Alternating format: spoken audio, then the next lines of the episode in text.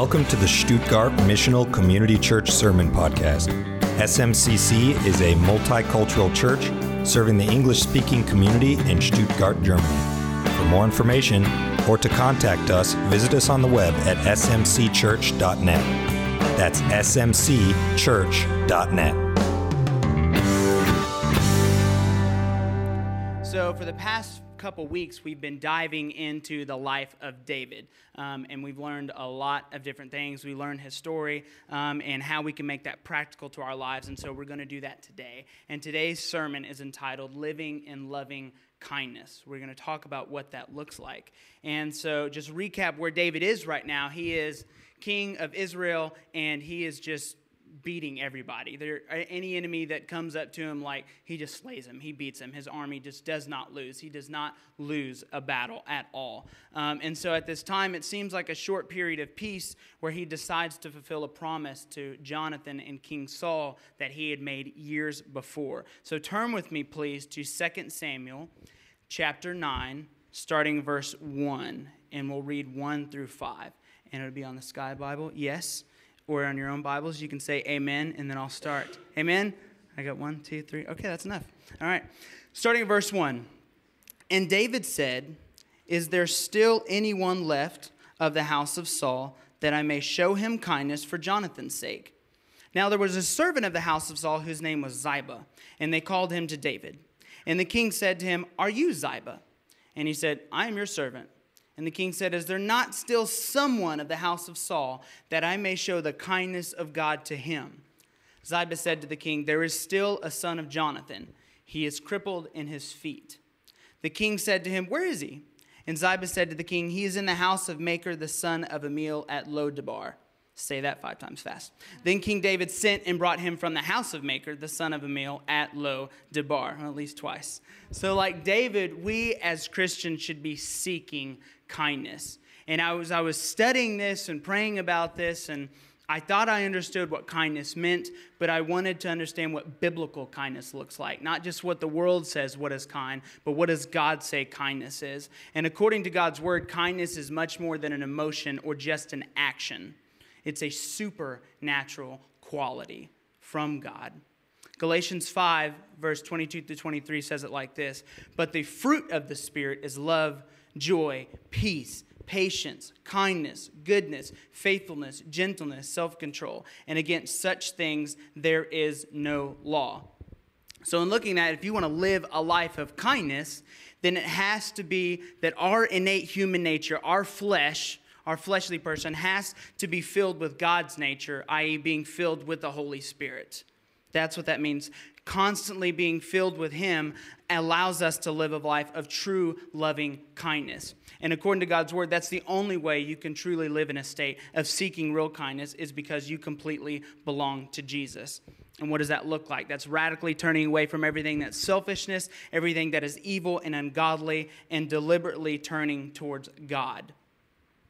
And because you do that, you begin to do what is right by God's standards and start producing spiritual fruit. It's because you are seeking God and it becomes natural through your life. You don't have to try to strive, like, oh, I really need to be kind today. It just happens. It becomes easier and easier because it is God flowing through your life, through your actions, and through your words. And if God desires us to live like Him, then how we act and treat others reflects who God is to you. And that's something. Did you catch that? That your character, the way you treat people, the way you act, the way you talk, reflects who God is to you. How you perceive God determines how you act towards other people. And if so, we have people that we believe that God is love and He is full of mercy and He is kind, but we're not acting that way. So there's a disconnect. Either we're deliberately disobeying God or we don't really believe that's who God says He is we don't really believe that that is God. And so you have to find out where that disconnect in your life and, and seek after God and learn his character, learn who he is. And that starts by initially asking Jesus into your heart, like, God, you are Lord of my life. But then it's constantly every day waking up and saying, God, all of me is all of you. I just want to be used by you. I want to love people. I want to act like you. And so you have to get in your word and really seek who God is. A message once a week for about 45 minutes is not enough to sustain your Christian livelihood. You have to personally be in the Word. You have to personally spend time with God. And don't just take my word for it or Pastor Matt's word for it. When we come up, we tell you what God says. Get in your Word and do it for yourself. It's that daily discipleship. I was thinking as we went to youth camp, there was such a spiritual high. Especially, has anybody ever been to youth camp, Christian youth camp? Yes, so we have a lot. So you had those moments, especially the last day, and it's like, oh God, I love you, and you're just crying, and I give you all of me, and you're just you're so emotionally overwhelmed, right? You give your life to Jesus, but then two weeks later, you find yourself in a position you were worse than you were a week before you went to youth camp. Because if you don't continually to strive to be discipled and seek God and be in your word, then those spiritual highs only last so long. It's through the tough times, through the times I don't really want to read the word, but I need to read the word because I need to understand who God is to me. And the closer you get to Jesus, the more you start understanding him and the more you want to be like him in every way possible. And you start looking like David in this moment. You start seeking those opportunities to be kind. Who can I love? Who can I bless? Who can I show mercy to? And you start looking in your own life like, Jesus, you've done so much for me. How can I be your hands and feet? How can I give and expect nothing back? And you have to have a heart for people. You have to have a heart for people. If you claim you love God, but you don't love people, you don't love God. If it's not reflecting out of your life and you're not looking like a Christian to the world, maybe you're not. Maybe you're not. Our culture is filled with Photoshop and social media and virtual appearances and fantasy that what people need is something real and genuine. They need something honest. They need the reality of Christ. They need His real kindness, His real love, and you can share that with them. But kindness is greater than just acting out in kindness. Colossians 3:12 I'm paraphrasing on this it says for us as beloved and holy chosen ones to put on compassionate hearts and kindness. We put it on. So if it's something that we can put on then guess what? You can take it off. You can choose not to be kind. You can love God and act like it, but you can choose to completely live opposite of that. And that's what the world has a problem with because they see so many different Christians going out and not being kind, not really loving people. And they're like, well, are you really who you say you are? Can Jesus really do that for me? Because you claim you're filled with Jesus and you won't act any better than me. It's our job to seek God and let Him flow through us. Amen. We can easily forget our purpose, and that is to be a servant to people around us. And when Jesus saw crowds, the Bible says he was moved with compassion. He said they were harassed and helpless like sheep without a shepherd. And Jesus went and showed loving kindness to all of these people. Do we do that? When you see the untouchable people, when you see suffering people, when you see lost people, are you broken for them? Do you desire to help them? to bless them? Or are you more worried about your own problems? That's something we have to learn to distinct from. Yes, we're always going to have our problems, but our job is to be Jesus to the world, to love people, to show kindness to them. And there are times where you're presented with an opportunity to show kindness, and maybe this is you. You're like, I'm kind all the time. But what about when it's inconvenient? What about when an opportunity presents itself? You're like, you know what? I'm really busy. I gotta go. I gotta do, man. I'd, I'd love to love you and witness to you, but I got something to do, man. Jesus got you. There's another Jesus follower that can help you out. Do we let our busy schedules and busy lives keep us from those God given opportunities to show kindness to the world and to other people? I was reminded as I was reading, preparing for this, a story that, that Jesus dealt with. And this man came up to him and was like, Jesus, my daughter's about to die. You need to heal her. You need to heal her, man. I, I know you can do it. And he's like, okay. So on his way, and if you think you have a busy schedule, put yourself in Jesus' sandals for a second, okay? Dude was always busy, barely had a moment for himself. And the only time he had a moment to himself, he was praying. So take that, do that. But, anyway, so as he's going to touch this daughter and, and heal her and make her well, there was another woman that was in the crowd, and she had been dealing with an issue of blood, the Bible calls it, for over 10 years. And she's struggling. There's no one that can heal her. There's no doctors that can help her. And she had enough faith. She's like, if I touch the hem of his garment, I know I'll be healed. I know he can heal me. I know God can heal me through this man. And she goes and she touches him, and Jesus notices it. And so much so that he wasn't like, oh, that's cool, you're healed, but I got this to do. He took time out of his busy schedule and his busy day to talk to her and love on her and tell her that she's forgiven and tell her that her faith has made her healed. So when those opportunities present themselves, don't let it be inconvenient for you to reach out and bless someone because guess what? God could be putting you right in that moment and testing you to be a light to that person. And we see that David in this moment had nothing to gain from being kind on helping Mephibosheth. David was at a point where he could finally help Saul's descendants like he promised. And he was showing kindness because he was able to understand the kindness that God had given him and showed him and showered him with. And do we have a heart that is reflecting our appreciation for the sacrifices and blessings that God has given us? Does our life resemble that? Does our heart resemble that? That we are so excited to help someone else or be used for the kingdom because we are so excited of what God has done in our lives. We eat, we have clothes, we have places to live. God has blessed a lot of us with great jobs. And if that's the case, then it should be easy for us to, to look at someone and be able to help them move or taking time out of your day to disciple someone to volunteer at church, even give to missionaries because you understand, you know what? Everything that I have is of God's. Everything. The, the breath that I'm breathing right now, take a breath. God gave you that. That's amazing. You weren't allowed to do that unless God ordained it, unless God gave you life. And so, if we really internalize that, like, God, I'm so thankful. You have completely blessed me. You've given me so much. Of course, I can give my time. Of course, I can help someone. You need money? Sure. Missions needs money? Go for it. Whatever you need, whatever the world needs, God, I can give to you because my cup runs over. You have completely blessed me that I don't just have basically what I need. I have more than what I need. I have so much that I can give out to everyone else around me. And that is having a heart that reflects true kindness because you understand that God was kind to to us first. Amen.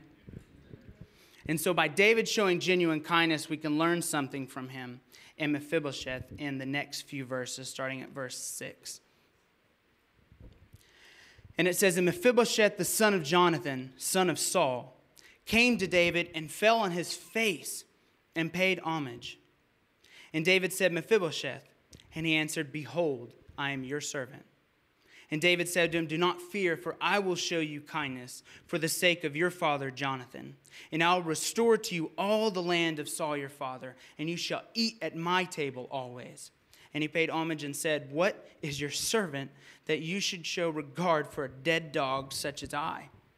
Then the king called Ziba, Saul's servant, and said to him, All that belonged to Saul and to all his house I have given to your master's grandson.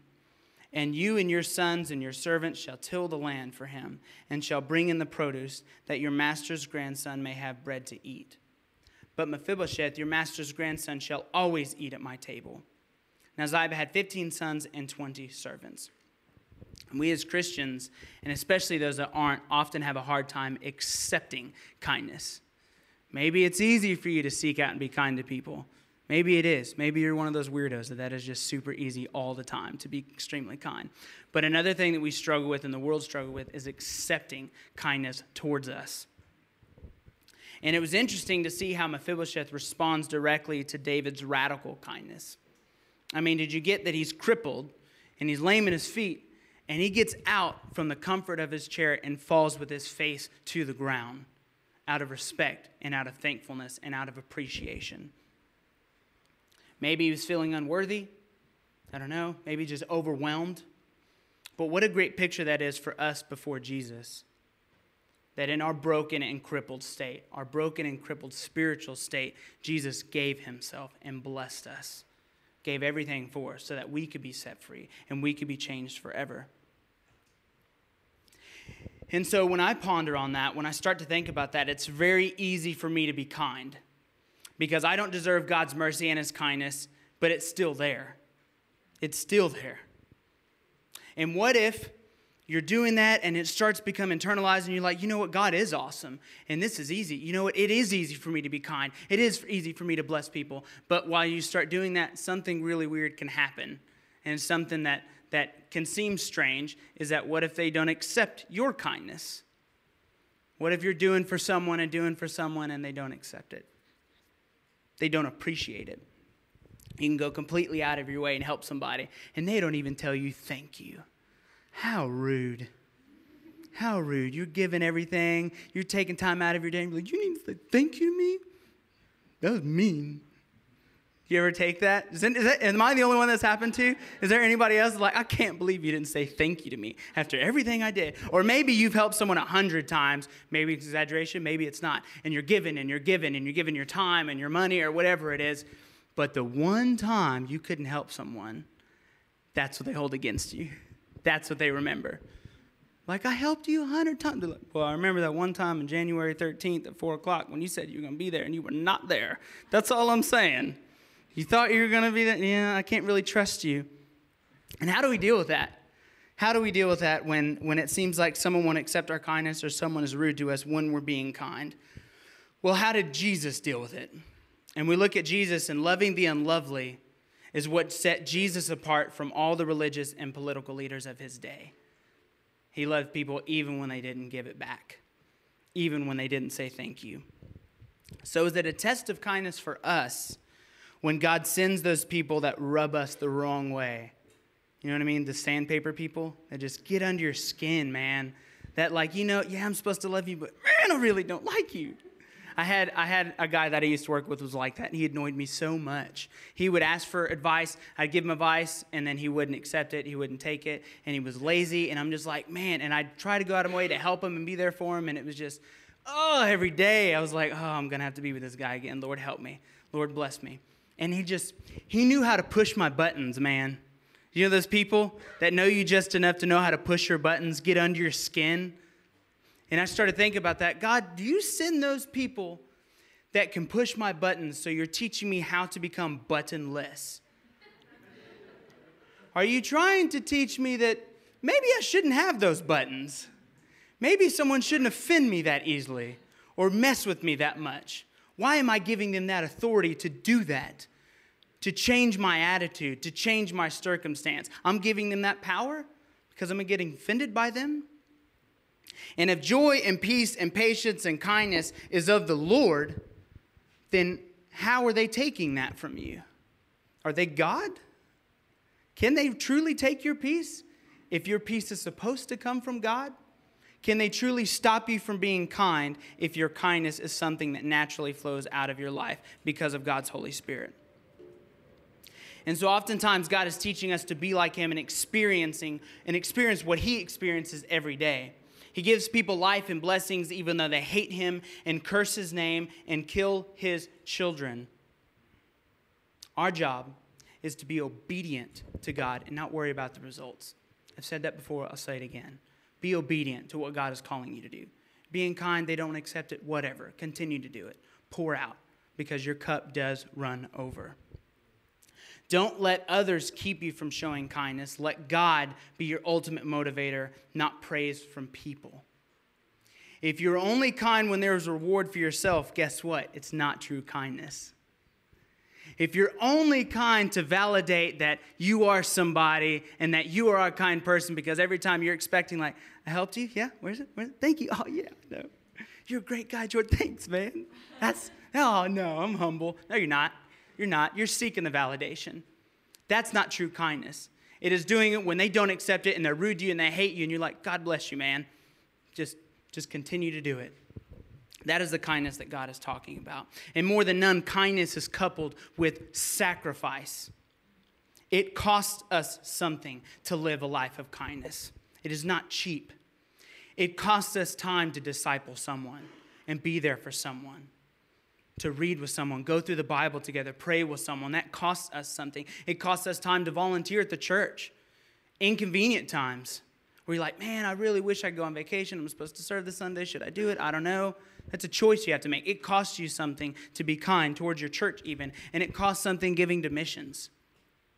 And that's something we oftentimes we hold onto very dearly to our finances. You can have everything else. Now my money, honey. No, that's all me, man. Lord, you bless me. I know. Keep blessing me. Pour it out. Instead of, God, what I have is yours. If there's money that's needed that needs to go somewhere, do it. Use me. Let me be a vessel in that moment. And so, if we struggle with accepting kindness, there's a couple things that God highlighted for me. And maybe you can relate to a couple of these things. Something that keeps us from accepting kindness towards us is our past hurts. And so, every time someone is kind to you or shows kindness to you, that your immediate thought is, what's your real motive here? Anybody deal with that? Why are you really being kind to me? What's in it for you, man? What do you really want? What do you want me to do from you a week from now because you're doing this for me right now? And I'm not saying to not discern that because there are people that definitely try to take advantage of you and are definitely kind to you to get something out of you at the end of the day. But if that is your go to all of the time, that you're constantly looking for behind, you know, Wizard of Oz, where you see the man behind the curtain, you're like, where's he at? Where's the guy? If that's constantly what you're doing, then there is some kind of brokenness that you need healing from. And there's forgiveness in your past that you have to ask God to release from you. So that's not a constant thought every time anyone is kind to you. That's something that you need to pray about healing. The other kind that, that hit me is something that I used to deal with hard, man. And when people were kind to me, I'd be like, I'm good. I got it. It's okay. I'm doing me, bro. I can take care of myself, okay? I'm a big boy. Back up. I don't need your handouts. And so when people were kind to me, I looked at it, they're thinking, I'm weak. Like, do you not think I can provide for myself? Like, get out of my face. I don't need nothing from you. Take your money back. Whatever it was, I was like angry about people being kind to me.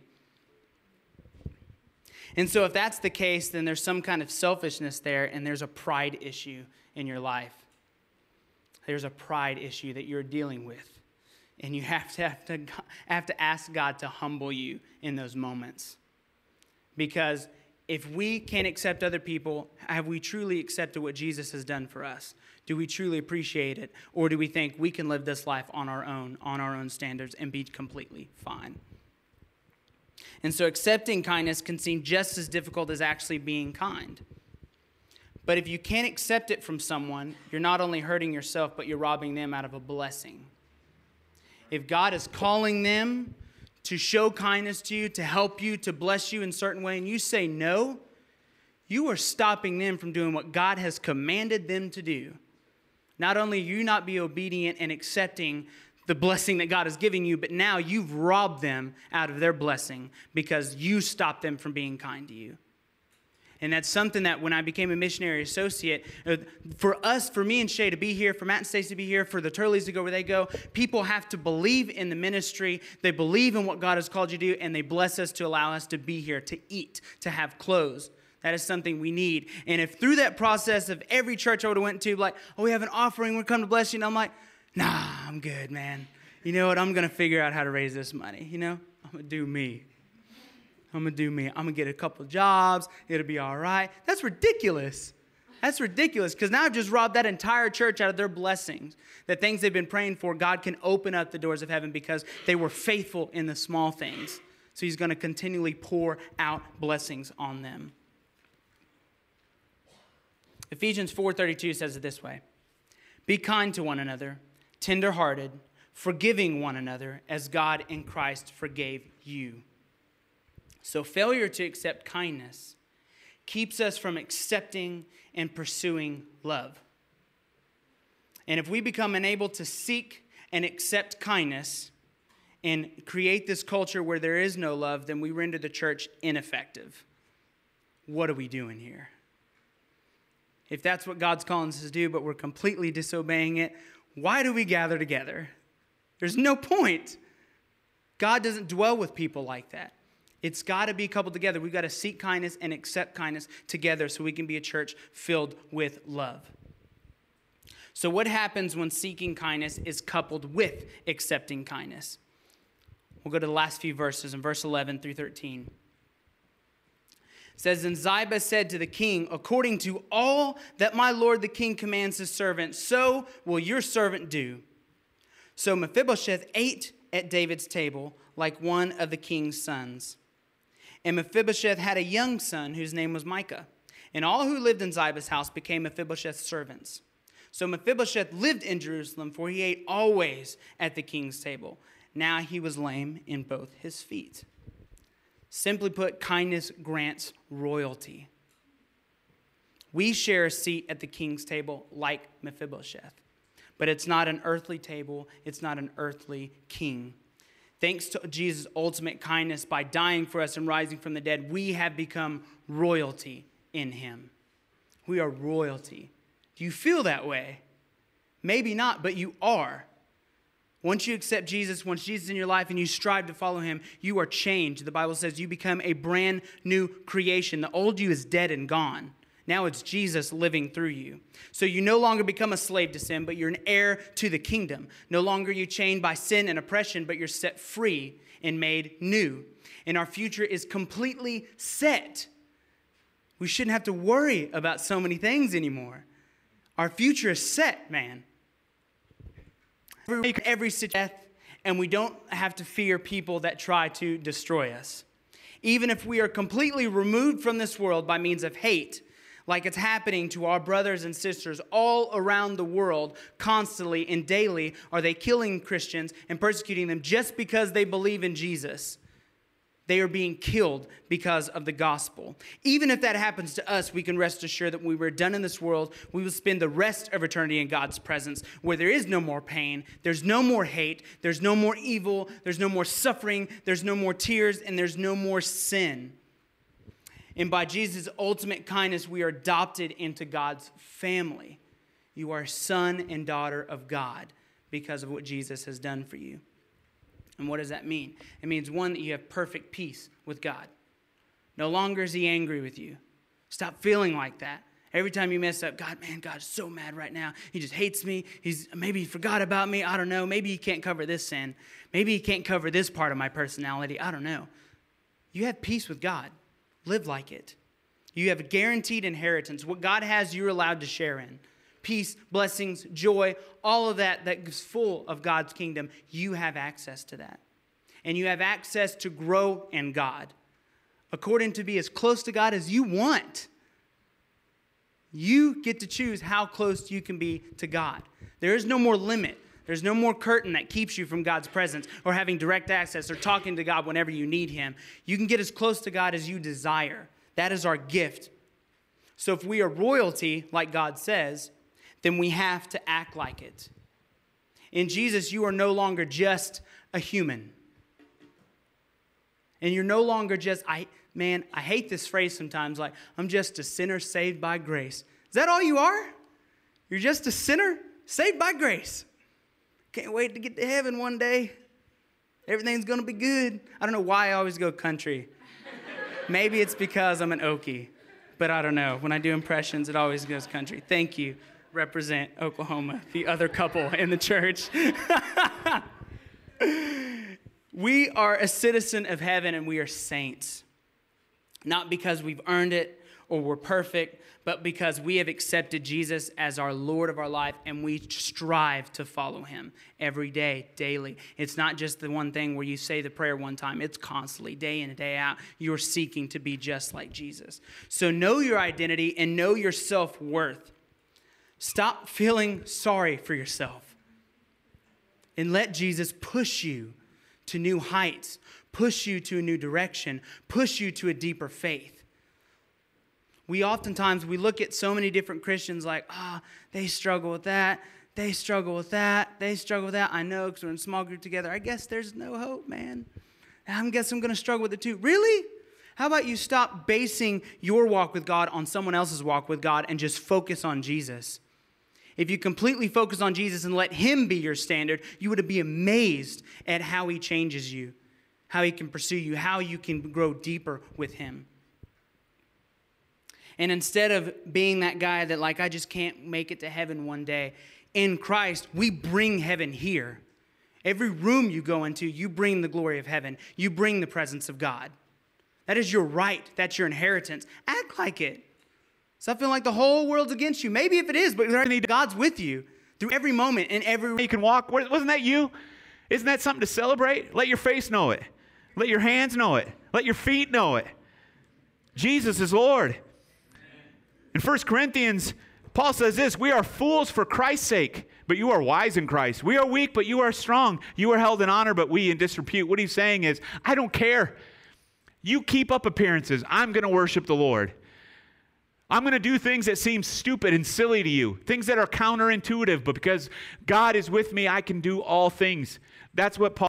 Now. And God grants us the grace to overcome whatever sin is trying to creep into your mind and your life, even in this moment. You have ammunition. You don't have to live like, oh, I'm going to sin.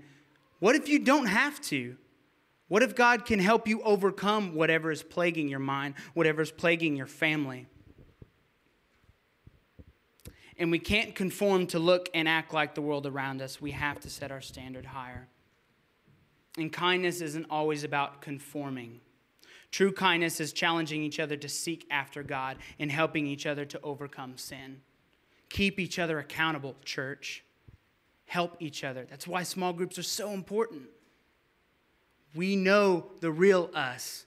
We can help each other. You notice someone is doing something that's completely out of God's character, you can help them on it challenge them in a loving way. Not like, sinner, schmack, don't do that. That's terrible. But like, hey, I notice you're struggling with something. Can we talk? Can I pray with you? What is it? Get to the heart of the issue in their life. Help them. We aren't doing anyone any favors by letting other believers live and act contrary to the character of God. You're not helping them. You're not being kind to them because you're afraid of hurting their feelings. Guess what? God will handle their emotions. Don't worry about that. Help them, love them, let them grow, grow with each other. And challenging your fellow Christian is an act of kindness reminding them that they're holy, reminding them who they are in their self identity, not in what they do, but who Jesus says they are. And for people that out that's outside of the church that aren't Christians, how do you do that? Because it's always like, you're just judging me, man. You don't accept me. You don't love me. And so now it seems to be like, well, we just got to be love and just just accept everybody. Did you accept the sin that's in their life? Maybe because they don't have the Bible their standard and they don't have Jesus as Lord of their life does not mean you cannot present the gospel to them. Does not mean that you can't be a witness through not only your words but your life and your actions and how you speak. They notice something different about you. You challenge the world around you, and when they ask what's different, you're like, Jesus in my life is different. Jesus completely changed me. He confronted me in my sin and my shame and made me brand new and set me free from my life. If y'all would have known me before then, you wouldn't even recognize me. And the gospel at its core is offensive. It's offensive to the world. In our culture right now, where everybody's offended, gospel's not getting less offensive. At its core, if you don't know Jesus, you don't have him Lord of your life, you are going to spend an eternity away from God and in hell. That's the reality of the gospel. And that's scary, man. And some people look at it like, well, God's just not loving. A loving God wouldn't do that. Well, guess what? If God gives you free will, and you go your entire life hearing the gospel through other people, you've been presented with it, and you never choose to accept God and have a relationship with Him, He's not going to force you to have a relationship with Him for the rest of eternity when you never wanted one in the first place. That's what hell is it's complete separation from God. So not only is it scary, but it makes people angry. Who does Jesus think he is? What kind of person are you telling me I got to change? I got to trust in you, that you can transform me. You don't know me. And that may be the response you get from people. And they may curse you and hate you and may even get violent with you. But isn't that what Jesus promised? He said, They hated me first. They're going to hate you. Surprise! But we're still on the winning side. And we can't be afraid to sit back and not give people a chance to be free and have a relationship with their Creator because we are afraid we might offend them or get hurt. People don't need the appearances of kindness, they need the reality of kindness. Give people a chance to inherit the royalty God wants to give them. And it's better to lose a friend on earth because you presented the gospel and you believe what the Bible says. It's better to lose that friend but gain them in heaven one day because you planted that seed and God watered it. You did something that was difficult. And I've had to do that with several of my friends that were friends before I was Christian and presented them the gospel that Jesus can change your life. And a lot of them, whoop, walk away. I don't need this. That's going to happen but at least give them the chance. Give them the chance to show them that God loves them. Amen. His kindness is meant to lead people away from sin so that we will choose to love him back and reflect his character. So I'll close with a couple questions. And you can internalize these, you can write them down, whatever you want to do, but be challenged by this. Will you go against the grain by showing kindness to others?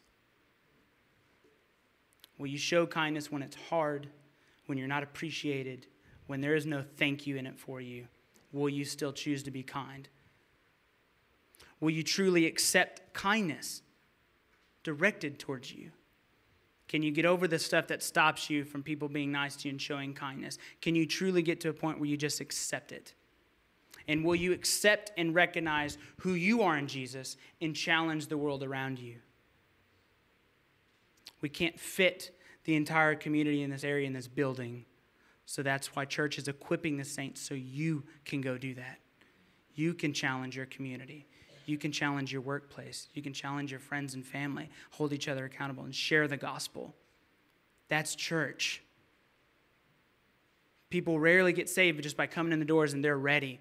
It takes people going out and doing the work, doing the hard part. And that is hard. But that's when you have to remember who Jesus says you are. Know your identity. Know that you're royalty and that you are set free. That everything you need to accomplish the task God has given you already. Thank you for listening to the SMCC Sermon Podcast. Be sure to visit us on the web at smcchurch.net. That's smcchurch.net.